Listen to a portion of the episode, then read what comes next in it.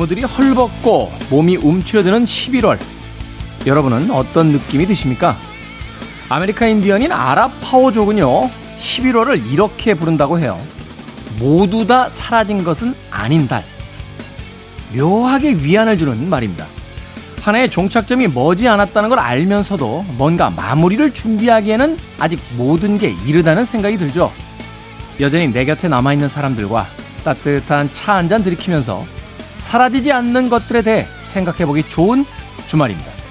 김태훈의 시대음감 시작합니다.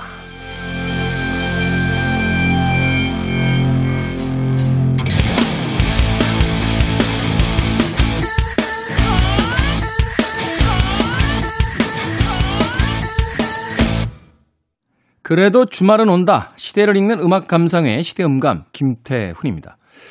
11월 하면은 뭔가 좀 삭막한 느낌이 들죠. 어, 연말에 가까워졌고 계절은 추워지기 시작했습니다만 10월 달에 있는 추석 같은 어떤 명절이 있는 것도 아니고요. 12월에 크리스마스와 같은 어떤 세레모니를 할 수 있는 날이 있는 것도 아닙니다. 물론 개인적인 생일이라든지 무슨 기념일이 있는 분들에겐 조금 다르게 느껴질 수도 있겠습니다만 왠지 11월은 아무것도 없는 마치 바짝 말라버린 어떤 초원 같은 느낌이 들 때가 가끔 있습니다. 심지어는 그 흔한 공휴일도 없어요. 어, 그래서 그 제거해서는 막대 과자 데이를 11월에 어, 만든 게 아닌가 하는 생각도 해보게 됩니다만 11월이라는 그 스산한 느낌 속에서 어, 과거와는 조금 다른 느낌을 받을 때도 있습니다. 인생이 너무 이벤트로 가득 차 있고 사람들로 들끓어서 가끔은 평화와 고요가 필요할 때 11월은 또 가장 적당한 달이 아닐까 하는 생각 해보게 돼요. 아무것도 없는 달이기 때문에 그냥 소소하면서도 평화로운 일상을 즐길 수 있는 달. 물론 젊은 세대들에게는 너무나 보링한, 네, 지루한 달이 또한 11월이 아닐까. 생각해보면 저도 예전에는 11월은 참 별로였어요. 12월에 어떤 그 박진감 넘치는 이벤트가 있거나 연말이라고 하는 들뜬 기분도 없는 이두저도 아닌 아, 마치 도시로 이야기하면 코펜하겐 정도 되는 달이 아니었나 하는 생각이 들어요. 들끓는 방콕이나 아, 아주 아기자기한 동경, 예, 도쿄죠. 또는 화려한 라스베가스, 예, 뭔가 재미있는 것이 가득 차 있을 것 같은 파리나 뉴욕 같은 달이 아니라 뭔가 아무것도 없을 것 같은 스톡홀름 같은 달이 저는 11월이 아니었나 하는 생각도 했었는데 회사 다니시거나 어떤 일을 하시는 분들에게는 또 마무리를 위한 달로서 11월은 음, 꽤나 괜찮은 달이기도 하겠다라는 생각 해 봅니다. 12월에 들어서면 벌써 마무리하기 바쁘죠. 이런저런 모임도 많고 어, 또한 발걸음도 바빠지고 마음도 바빠져서 쫓기기 마련인데 생각해 보면 조금 여유 있는 11월에 한 해의 마무리도 준비를 해보고 또한 바빴던 한 해 속에서 고유한 평화를 찾아보는 것도 어떨까 하는 생각 해보게 됩니다. 자, 김태현의 시대음감, 시대 이슈들 새로운 시선과 음악으로 풀어봅니다. 토요일과 일요일 오후 2시 5분, 밤 10시 5분 하루 두 번 방송이 됩니다. 팟캐스트로는 언제 어디서든 함께 하실 수 있습니다. 생각해보니 묘한 위로도 되는군요. 이번 한 달을 헝청망청 보내도 우리에겐 아직 한 달이 남아있다는 거. 데드포의 소사이어티입니다. One month.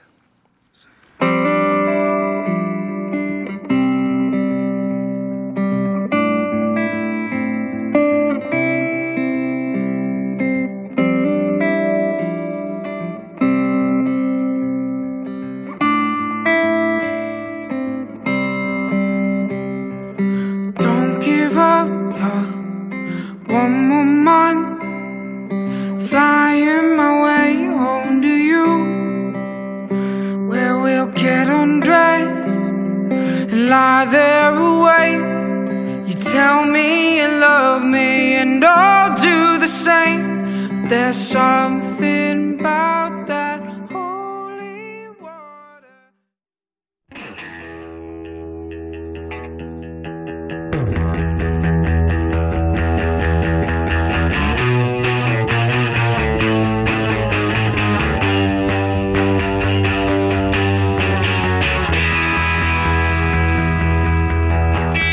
이번 미국 대선 레이스에서 화제를 모았던 한 가지 바로 음악이었습니다. 도널드 트럼프는 코로나 치료 후에 첫 유세 현장에서 빌리지 피플의 YMCA에 맞춰 신나게 춤을 췄고요. 조 바이든의 광고 음악 사보타주는 힙합 그룹 비스티 보이스가 자신들의 노래를 정치 광고에 승인한 첫 케이스로 큰 주목을 받았습니다. 음악에 담긴 우리 시대의 이야기, 시간을 달리는 음악. 김경진 음악평론가 나오셨습니다. 안녕하세요. 네, 안녕하세요. 여기 정치가 음악을 사용했던 적이 꽤 많죠? 그렇죠. 어, 네. 어떤 경우들이 있나요? 떠오르는 게. 저는 예전에 그 빌 클린턴 대선 때, 어, 굉장히 유명한 음악이었는데, 제 좋아하는 음악인데 갑자기 제목이 생각이 안 나네. 우리 그러니까- 나이가 이제 그런 나이예요. 뭐 기억이 안 나. 우리나라에서도 그 뭐 대선이나 총선이나 뭐 이런 거 할 때 많이들 사용을 하잖아요. 이한철 씨한테 이야기 들었는데 슈퍼스타라는 곡 있잖아요. 네. 그 선거 때마다 그렇게 그 곡을 쓰겠다고 하시는 의뢰가 많이 온다고. 많이 온다라고 네. 하고 네. 앞서서 뭐 빌 클린턴 대통령에 대한 전 미국 대통령에 대한 네. 이야기 해주셨는데 빌 클린턴은 개인적으로도 음악으로 점수를 많이 땄잖아요. 이렇게 그렇죠. 색스폰 부는 모습을 네. 통해서 그 아, 굉장히 낭만적인 남자야. 막 이런 이런 거로 이제 여성들한테 표도 많이 받고 네. 어떤 매거진하고 인터뷰한 거 봤는데 집에 불이 난다면 뭘 하나만 딱 가지고 나가겠냐라고 했더니 하, 주디 콜린스의 야. Both Sides Now가 담긴 음반이다. 네. 뭐 이런 이야기를 해가지고 사람들한테 점수 막 따고 이랬었는데 네. 네. 이런 정치인들이 이제 어떤 문화적인 어떤 그 아우라를 가지고 네. 어, 정치 세계에다 좀 도움을 받는 뭐 이런 게 있는 건 분명한 것 같습니다. 생각났습니다. 그 빌 클린턴이 그때 사용했던 음악이 어제 들으셨던 플리트우드 맥 그 Rumours 앨범에 있는 Don't Stop이라는 곡이었어요. Don't Stop. 네, 네, 그렇군요. 네. 하긴 이 음악이라는 게 사실 사람들에게 어떤 직관적인 이미지를 부여하기 때문에 네. 이 정치에서 표를 얻으려고 하는 정치인들이 참 많이 그러게요. 사용하는 게 아닌가 하는 네. 생각이 듭니다. 이번에 그 조 바이든 그 확정이 되고 연설을 했잖아요. 그리고 이제 가족들이 무대에 딱 나오는데 휘트니 휴스턴 목소리가 딱 흘러 맞아요. 네. Higher Love라는 네, Higher Love. 그 스티브 윈우드의 곡이었죠. 근데 아 그래서 그아 이쪽 이 사람들은 음악도 참 적절하게 잘 쓰네 뭐 이런 생각을 했었습니다. 음. 아 생각해 보니까 네. 이번 대선은 음악을 쓴 정치인만 있는 게 아니라 아예 음악인이 대선 후보에 나갔잖아요. 카니에 웨스트요. 아니 저는 미국 뉴스에서 하도 안 다뤄가지고 네. 중간에 그만뒀나 이렇게 했는데 나중에 네, 뉴스 네. 찾아봤더니 그 투표까지 했어요. 네, 뭐 6만 표? 6만, 6만 표. 네. 미국에서 6만 표. 누가 찍은 건지 모르겠습니다. 하여튼, 아, 참 대단하다라는 생각을 하는데 더 재밌는 거는 2024년 다음 대선에도 출마하겠다. 그러게요. 네, 공약이 재밌습니다. 아이 낳으면 100만 달러 지급하겠다. 라고 이야기를 했다고 하는데, 어찌 됐건, 네, 음악과 정치, 정치와 음악에 대한 이야기 예, 잠시 나눠봤습니다. 자, 김태현의 시대 음감, 우리 시대의 음악 이야기, 시간을 달리는 음악. 오늘은 어떤 주제를 가지고 또 음악 이야기 나눠봅니까? 네, 그 어제도 뭐 말씀을 드렸지만 그 70년대 초반, 60년대 후반 제가 최근 몇 년 이 사이에 50주년이 된 앨범들을 쭉 이렇게 틈날 때마다 듣고 있거든요. 네. 50년 된 음악들. 근데 어떤 거는 정말 와 정말 그때 분위기 난다. 근데 어떤 거는 야 세월이 이렇게 흘렀는데도 전혀 어, 예스럽지 않고 촌스럽지 않고 정말 세련된 음악도 있구나 이런 생각을 많이 합니다. 그 올해도 이제 50년을 맞이한 앨범들 1970년에 발표됐던 앨범들이 명반들이 수두룩하게 존재하는데 네. 그 중에서도 좀 이 11월 달에 어, 발매된 앨범들을 몇 장 오늘 준비를 했어요. 어, 1970년 11월. 자, 대표적으로 어떤 앨범들이 나왔냐면 데이빗 보위의 세 번째 앨범이죠. The Man Who Sold the World라는 앨범이 나왔었고 걸작이죠.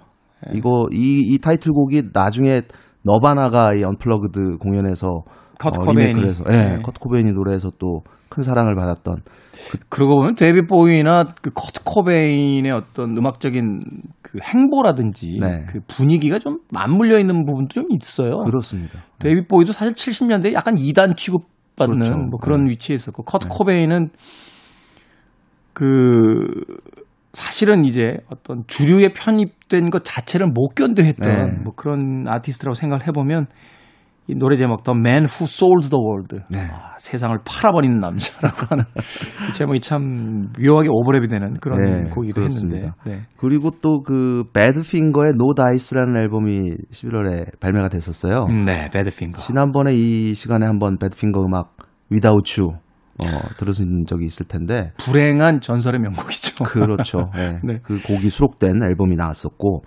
또 에릭 클랩튼이 이끌었던 데릭 앤 더 도미노스의 유일한 앨범 레일라. 레일라. 네, 앨범이 또 11월에 나왔었습니다. 야, 그러네요. 이때 레일라 막 노래 부를 때 보면 그 unplugged 레일라 생각하시는 분들 많은데 네. 이 앨범에서 막 울부짖잖아요. 그렇죠. 패티 보이드를 네. 향해서 이래도 네. 안 만나줄 거야. 막, 막 이러면서 울부짖는 그런 노래가 있었고 네, 사랑 노래로 가득한 앨범이었고 또 벨벳 언더그라운드의 어떻게 보면 실질적인 마지막 앨범이죠. Loaded라는 앨범이 또 11월에 발매가 됐습니다.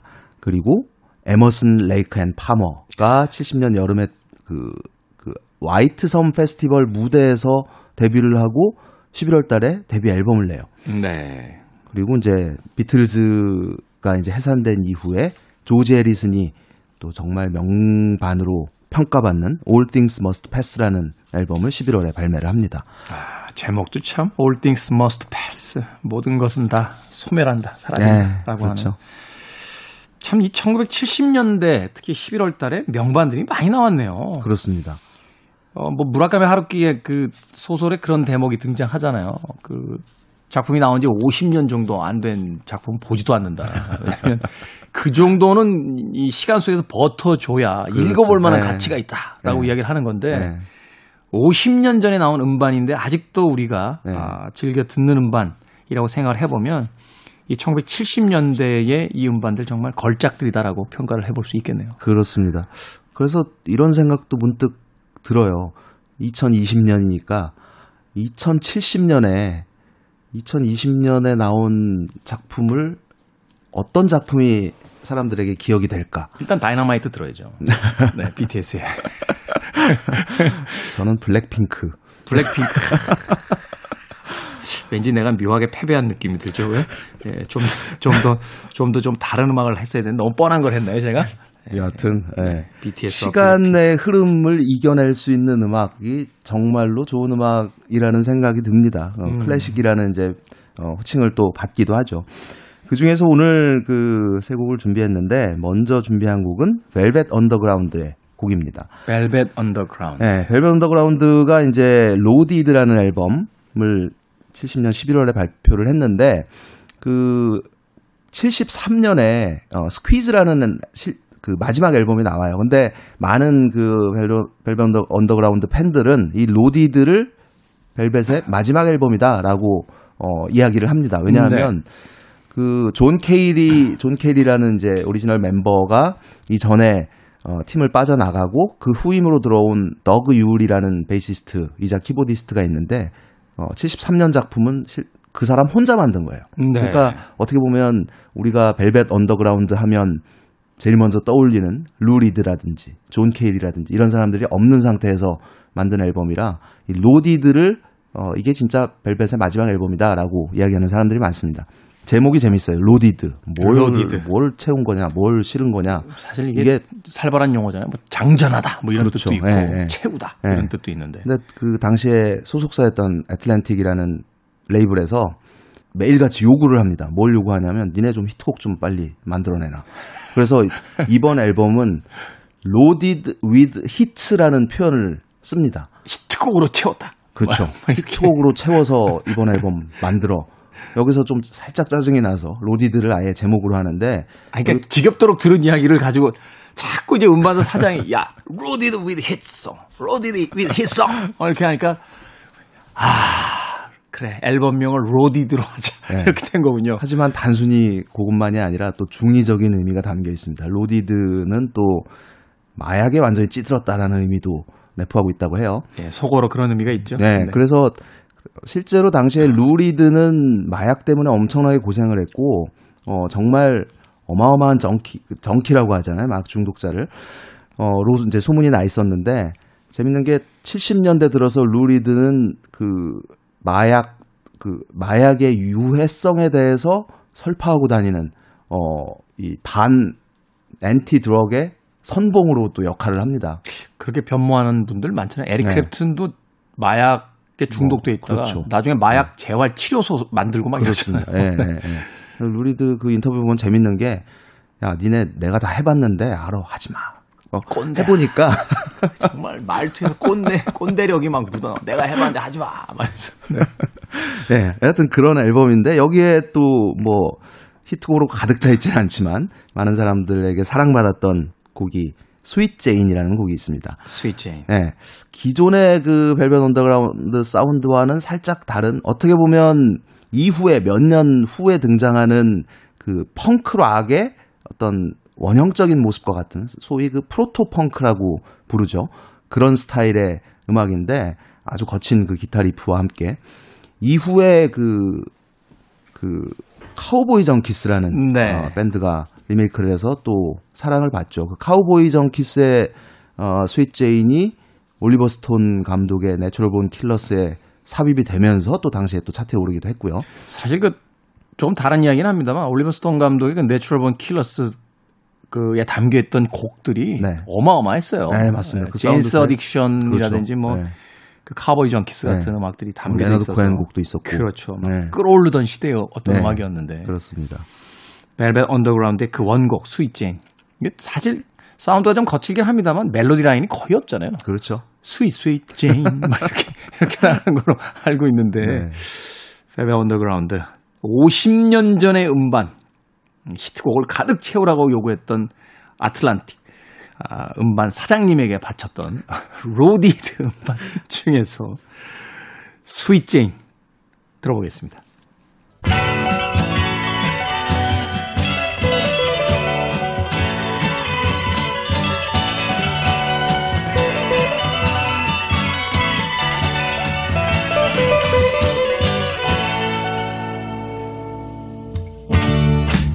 Standing on the corner, suitcase in my hand. Jackson's corset, Jane is in her vest. And me, I'm in a rock and roll band. Huh. Riding a Studs Bearcat Jim. You know, those were different times. 벨벳 언더그라운드의 스윗 제인 듣고 오셨습니다. 생각해보니까 이 음악은 루리드도 다시 한번 녹음을 했던 것 같고 네. 그 이외에도 뭐 여러 팀들이 그렇습니다.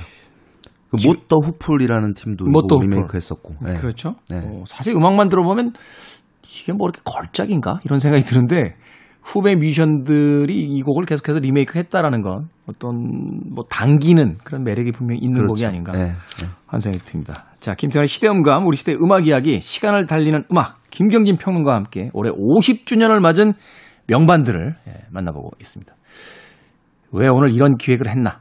라고 생각을 했더니, 김경진 씨가 50대셨군요. 그렇지 않나요? 그렇게 꼭 집어서 말씀을 해주시네요. 아니, 그러니까 네. 뭐 이거 자기, 자기 50 특집 아닙니까? 음반 50주년 특집이 아니라. 제 생일은 아닙니다. 예. 그게 이제 본인이 탄생하던 해 나온 음반들이다 이런 거잖아요. 어, 본인의 어떤 어, 지구로의 어떤 탄생을 어, 축하하기 위해서 많은 지구인들이 이제 만들어낸 음악이다 이런 뭐 거잖아요. 50이라는 게 또 의미가 있잖아요. 그리고 이 그 오늘 말씀드린 음반들이 올해 그 50주년 무슨 deluxe edition 뭐 이런 식으로 또 재발매가 많이 됐거든요. 그렇죠. 네. 그래서 사실은 그 이미 음반을 가지고 있는 사람들도 다시 한번 좀 새 음반으로 그 special edition 버전으로 사고 싶다 뭐 이런 네. 어, 구매 충동을 일으키게 되는 그런 것인데 하여튼 음악은 참 대단한 것 같아요. 그 긴 시간 말이 50년이지 반백년인데 그러게 말입니다. 반백년을 돌아서 다시 스피커에 재생될 때 에, 과거와 비슷한 정서를 끌어낼 수 있다는 거 대단하다라는 생각 해보게 됩니다. 다음 음반과 음악 어떤 음악입니까? 네, 에머슨 레이크 앤 파머 입니다. 에머슨 레이크 앤 파머. 네, 에머슨 레이크 앤 파머가 그 1970년 어, 영국 그 남부의 화이트 섬이라는 그 원래 좀 휴양지 네. 또는 좀이 은퇴한 그 돈 많은 분들이 어, 여생을 보내기 위한 어, 장소로 잘 알려진 곳인데 일단 은퇴하시고 돈 있으신 분들은 다 남쪽으로 가는 것 같아요. 근데 여기서 락 페스티벌이 개최가 돼요. 그래서 이게 아마 기록을 세웠을 거예요. 그 관객 수로 70만 명인가? 어, 그러니까 우드스탁을 능가하는 엄청나네요. 그런, 예. 70만 명이면. 예. 근데 이 그 당시에 말이 되게 많았던 게 숙박, 뭐 음식, 또 화장실 이런 문제들이 하나도 해결이 안 된 상태에서 70만 명이 명이 받았던 거예요. 그러니까 아니 그러니까 70만 명이 몰렸는데 이거 어떻게 해결합니까? 제가 보기엔 현대에도 해결 안 돼요. 이거 70만 명이 몰리면. 그래서 어, 이 70년 화이트선 페스티벌이 3회인가 그랬어요. 근데 네. 그 거기 거주자들이 하도 거세게 항의를 하는 바람에 이듬해부터는 여기서 페스티벌이 개최가 못 되죠. 아니 그러니까요. 그 네. 자기 살아가고 있는 사람들인데 자기 옆에서 그 머리 기르고 막 이상한 대마초 들고 다니는 사람들이 막 볼일 보고 막 이러면 그러게 말. 동네 주민들 우드스탁 페스티벌 때도 사실은 그 화장실 문제 해결 못 하고 네. 숙박도 없어서 막그 노숙하고 막 그렇죠. 숙박은 막 네. 바가지 폭리에 네. 심지어는 그 비가 너무 내리는 바람에 그 전선에 진흙탕. 문제가 생겨서 네. 감전 사고도 있었고. 그러니까 사람들이 이게 네. 그 진흙 밟고 다닐 때마다 막 찌릿찌릿 왔다며요 전기가 아마 이런 이야기도 있었다고 하는데 네. 여하튼 그 와이트섬 페스티벌에서 굉장히 그 주목을 받았던 팀이 당시에 아직 데뷔 앨범도 내지 않았던 에머슨 레이크 앤 파머였습니다. 근데 네. 주목을 받을 수밖에 없었던 이유가 그 퍼포먼스 자체도 굉장히 탁월하고 혁신적이었을 뿐만 아니라 이 세 멤버들이 각각 이미 그 기존 활동을 통해서 이름을 알렸던 뮤지션들이란 말이죠. 네. 키보드를 연주하는 키스 에머슨은 나이스라는 팀을 통해서 어, 또 인정을 받았던 건반 연주자였고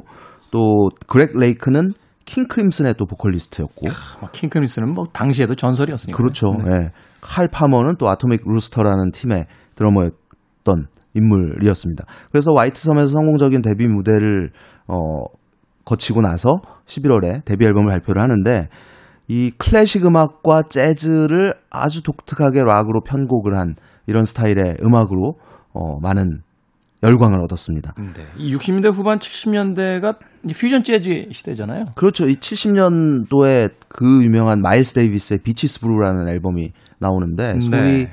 그 그냥 이 트럼펫 연주자가 재즈 뮤지션이 락을 했단 말이죠. 그리고 그렇죠. 이후에 락 음악에도 큰 영향을 준 줄 정도의 이제 음악적인 성과를 담아냈는데 기타라든지 막 키보드라든지 예. 락적인 뉘앙스를 갖다가 그렇습니다. 재즈를 새롭게 정의하던 예. 시대였기 때문에 그래서 이제 그 이 1970년이라는 해는 재즈 음악계의 또 새로운 어, 지평이 열린 해로도 또 기록이 되고 있습니다. 그 중에 하나가 또 이제 에머슨 레이크 앤 파머인데 이 ELP가 사실은 어떻게 보면 어 재즈적인 요소가 그렇게 강렬하진 않은데 몇몇 곡에서 그런 요소들을 어 선보이고 있어요. 근데 그이 데뷔 앨범에서 정작 대중적으로 가장 사랑을 받았던 곡은 Lucky Man이라는 발라드입니다. Lucky Man. 네. 원래는 이 그렉 레이크가 12살 때 자기 엄마한테 기타를 선물을 받고 아직 기타도 제대로 치지도 못하는데 코드 4개 알고 있었대요. 코드 4개면 충분한 거 아닙니까? 그래서 펑크 알고 있는 코드만으로 작곡한 노래가 어, 이 Lucky Man이라는. 대단하네요. 펑크가 뭐 333이라고 해서 코드 3개로 뭐 진행된다라고 하는데 네. 진행은 진행이지만 코드 4개를 가지고 작곡부터 할 생각을 한다. 그러게요. 아, 천재는 천재예요. 곡 자체가 좀 그 어떻게 보면 중세 음유시인 풍의 이런 어, 멜로디 또 내용을 담고 있어요. 내용도 또 재밌어요. 어떤 세상 부러울 것 없는 남자가 주인공입니다. 그래서 음. 제목이 럭키맨인데 뭐 모든 걸 다 가졌어요. 뭐 하인도 많고 무슨 침대도 금으로 돼 있고 뭐 이런 남자인데 어, 나라를 위해서 또 왕을 위해서 자기 명예를 위해서 전쟁에 전쟁터에 나갑니다. 음. 그러고 죽어요. 근데 럭키맨이에요. 십자군 어떤 원정에 대한 어떤 그 이런 곳에서 이제 아이디어를 좀 얻은 듯한. 그래서 그 이게 어쨌든 뭐 12살 때 썼던 거라니까 자기가 아는 세계가 그렇게, 예, 그렇게 예. 크진 않을 거 아니에요. 12살이면 네. 이제 자기가 읽은 책이나 세계가 이렇게 지금 성인처럼 크진 않을 테니까 그 그렇죠. 세계 안에 네, 있어서 어떤 네. 걸 가져다가 근데 그때 이제 사람들이 많은 사람들이 이거는 베트남전에 대한 은유다. 이거는- 12살짜리가요? 아니요. 그러니까 사람들이 네. 예, 이 곡에 대해서 뭐 그렇게 이야기를 하는 사람들도 있었고 아니, 그러니까 12살짜리가 베트남전을 은유해서 가사를 썼단 말입니까? 아무리 천재라도 전 거기까지는 아닌 것 같아요. 과한 해석이 아닐까. 예술 작품이라는 거는 이 받아들이는 사람들의 몫이잖아요. 해석의 그리고 문제긴 예, 하니까. 뭐 네. JFK에 대한 은유다 뭐 이런 이야기도 있었고 네. 근데 사실은 그렉 레이크는 사실은 이 곡에 대해서 자신이 없어 했대요. 그리고 멤버들도 그다지 뭐 야 이걸 뭐 굳이 앨범에 수록할 필요가 있겠어? 음. 라는 반응이었는데 그 계약 조건 음반사와의 계약 조건 중에 이런 게 있었다고 합니다. AB면 합쳐서 40분이 넘어야 돼. 어. 러닝 타임이. 근데 한 36분인가 된 거예요. 그래서 한 곡이 모자란 거구나. 아, 집어 넣어야 네. 되는데 지금 당장 만들어진 곡은 없고. 그렇죠. 예. 네. 네. 그래서 이제 이 곡을 그렉 레이크가 이제 기타 베이스 연주하면서 노래 부르면서 칼 파머와 같이 녹음을 합니다. 그때 키스 에머슨은 그 스튜디오 그 근처에 있는 술집에서 열심히 술을 마시고 있었대요. 근데 이제 술을 다 마시고 들어와 보니까 아니 어, 제가 왜 웃냐면 네. 아, 그림이 그려져. 그죠. 네, 머릿속에 그림이 네. 그려져. 들어와 보니까 이제 녹음을 다 끝내고 한번 들어보라고. 근데 뭔가 이 부족하다는 말이죠. 그래서 키스 에머슨이 그래 니네 잠깐 나가 있어. 내가 마무리 좀 할게. 음. 그러면서 그때 막 그 녹음 스튜디오에 갓 들여놓은 무그 신시사이저를 음. 연주를 합니다. 닥터 무그가 만든. 네, 로버트 무그라는 사람이 만들었던 그, 그 68년에 그 월터 카를로스라는 인물이 바흐의 음악을 무그로 연주를 해서 Switched-On Bach라는 네. 앨범이 굉장히 센세이션을 일으켰었잖아요. 지금 이야기하는 그 소위 이제 신디사이즈 초기 버전 같은 그렇죠. 거죠. 네. 무그 사운드라고 했고 네. 이제 무그 박사님이라고 했는데 네. 네 로버트 무그가 만든. 그래서 사실 70년대 락 음악계에서 무그 신디사이저는 굉장히 큰 역할을 합니다. 80년대 MIDI가 등장하기 전까지는 정말 큰 역할을 하는데 그 선두 주자 중에 하나가 ELP였었고 키스 에머슨의 무그 신시사이저 솔로가 이 Lucky Man에 어, 그대로 들어가면서 아주 혁신적인 어, 음악이다. 또 굉장히 그 좋은 반응을 얻게 되죠. 그래서 네. 이런 음악임에도 불구하고 빌보드 싱글 차트 50위 안에 들어갈 정도의 인기를 아, 누리게 됩니다. 사실 이렇게 혁신적인 음악이라고 하면 싱글 차트의 히트는 잘 못하잖아요. 그렇죠. 네. 어, 12살이었던 그렉 레이크의 작곡에 술 마시고 있던 에머슨이 들어와서 무그 사운드를 입혀서 네. 불후의 팝 역사의 명곡으로 남게 되는 그런 음악 Lucky Man. 자, 김경진 음악 평론가의 아, 탄생 50주년을 맞이해서 아, 만들어졌던 에머슨 레이크 앤 팔머의 음반 중에서 감상해 보도록 하겠습니다.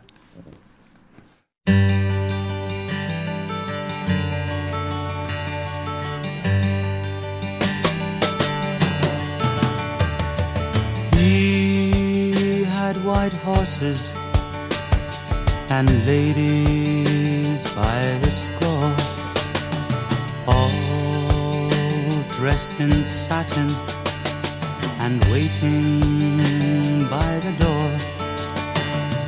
Ooh, what a lucky man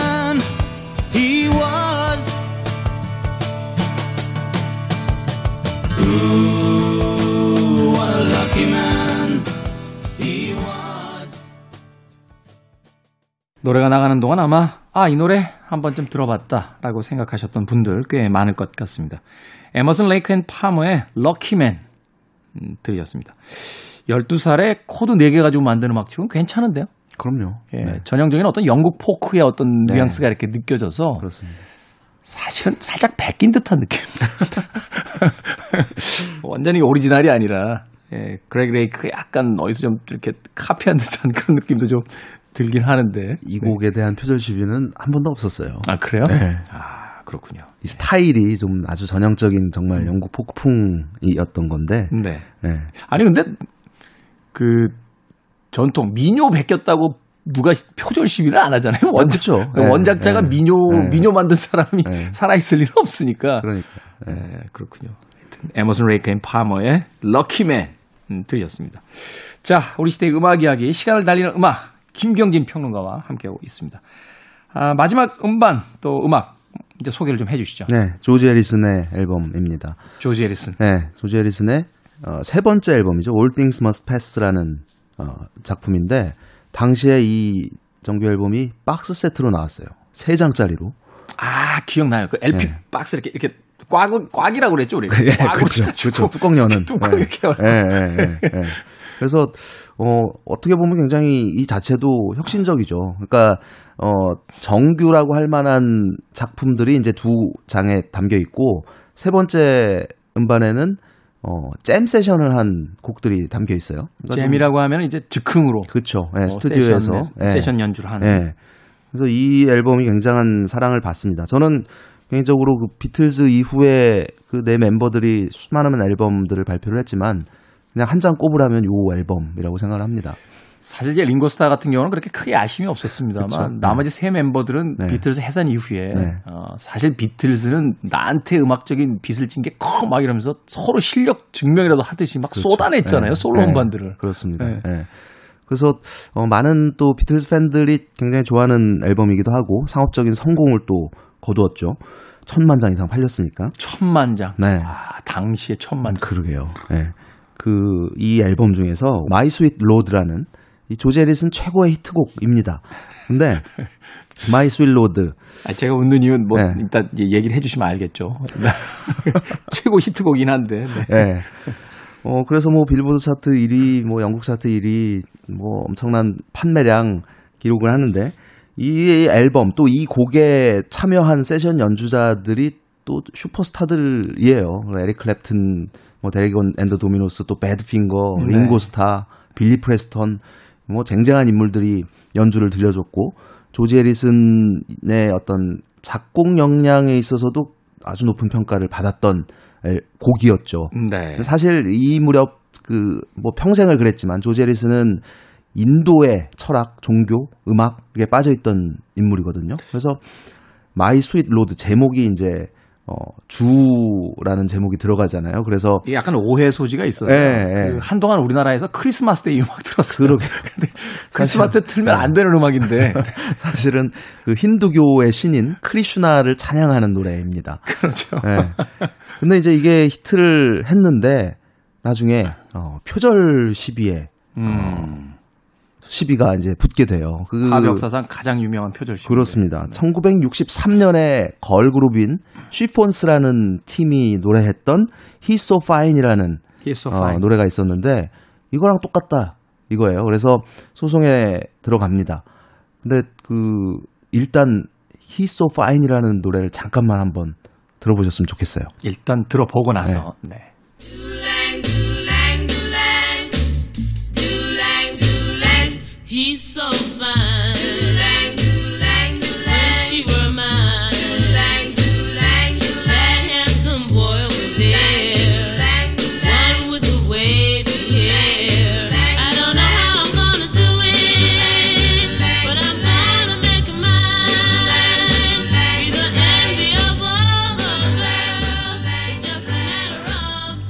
My Sweet Lord는 듣기도 전인데 웃음부터 터집니다. 시폰스의 He's so fine이라는 네, 1963년도 히트송인데. 예, 네. 이런 이제 멜로디를 가진 음악이었는데 이거랑 유사하다는 거죠. 그래서 소송이 굉장히 길게 어, 이어집니다. 사실 이게 뭐 단숨에 판단이 내려지는 경우는 거의 없잖아요. 근데 여기서 또 재밌는 게 비틀즈의 그 마지막 매니저로 있던 인물이 앨런 클라인이라는 사람이었어요. 앨런 클라인. 예. 굉장한 영민한 그 사업가이기도 하고. 근데 이 앨런 클라인이 이 소송에서 이제 조지 해리슨 편에서 어 계속 그 대응을 하고 있었는데 한 1, 2년 1, 2년이 지나고 나서 이 앨런 클라인이라는 사람이 뭘 하냐면 이 So Fine이라는 이 곡의 저작권 출판사를 삽니다. 자기가. 그 당시 한 60만 달러 정도 네. 사요.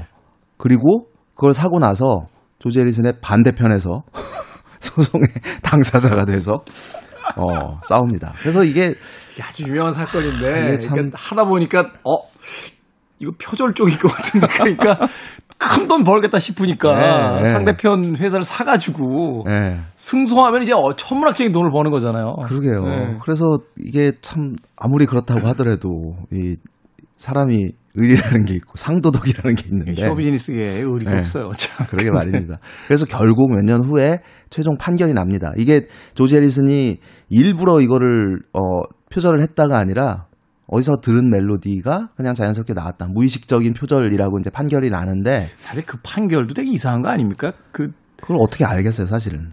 그러니까 그냥 네. 표절이면 표절이고 아니면 아닌 거지 무의식적인 표절이다. 이걸 왜 재판부에서 얘기를 해요? 그러니까 말입니다. 네. 워낙 그만큼 조지 해리슨이 거물이었기 때문에 그럴 수 있을 예, 것 그렇죠. 같아요. 예. 그래서 그, 그 저작자한테 어, 가게 된 벌금액이 160만 달러예요. 그러면은 그렇다는 얘기는 앨런 클라인은 100만 달러 그냥 벌었다는 얘기 아니에요. 그렇죠. 네. 60만 달러 하고 회사 해가지고 뭐 소송 비용 빼도 네. 거의 지금 주식 수익률로 하면 거의 100% 수익률이 났다는 얘기인데 네, 어마어마한 거죠. 200%가 낮지만 뭐 비용 빼고 해도. 네, 네. 그렇습니다. 그래서 어쨌든 어그이 표절을 했다라는 어쨌든 판결이 났기, 나긴 했지만 여전히 지금까지도 조지 해리슨 최고의 명곡으로 손꼽히고 있는 지금도 많은 그 사람들이 사랑하고 있는 또 뭐 예를 들어서 Guardians of the Galaxy 같은 영화에도 삽입이 되고 어 꾸준히 어, 인기를 얻고 있는 곡이 바로 My Sweet Lord입니다.